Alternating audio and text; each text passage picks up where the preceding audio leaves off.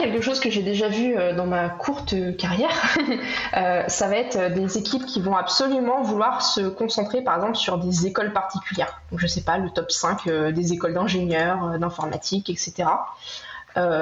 Alors ça peut marcher, mais en tout cas c'est pas du tout systématique. Pour le coup, je pense que c'est vraiment un mythe parce que comme on disait tout à l'heure, le monde tech il est très très vaste et euh, il y a beaucoup de, background en fait. Euh, il y a des gens qui vont avoir effectivement un parcours euh, classique avec une classe prépa plus l'école d'ingénieur jusqu'au bac plus 5, euh, d'autres qui auront des parcours un peu moins traditionnels, donc euh, je sais pas, qui auront juste fait une licence. Il y a beaucoup d'autodidactes dans la tech.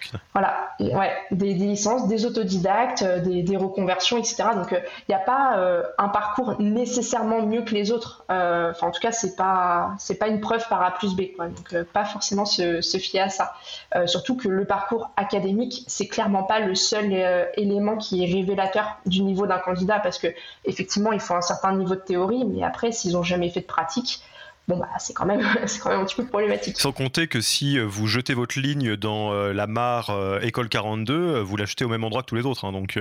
Oui, c'est ça. Enfin, on peut pas tous aller pêcher au, même endroit. Enfin, c'est ça, ça marche pas comme ça. Et en, plus, encore une fois, il y a une richesse au candidat qui repose absolument pas sur, enfin, que sur le parcours académique. Euh, quelqu'un qui a été entrepreneur avant, bah justement, il peut aussi apporter des compétences, ok, qui seront peut-être pas juste purement euh, techniques, mais ce sera peut-être quelqu'un qui aura un esprit d'innovation, de sortir de sa zone de confort, euh, plus être dans l'apport d'idées, etc. Et ça peut aussi se valoriser, encore une fois, selon les équipes et les environnements, mais le, c'est pas que le parcours académique qui est preuve bah, d'une certaine valeur ou garant dans certains niveaux. Quoi.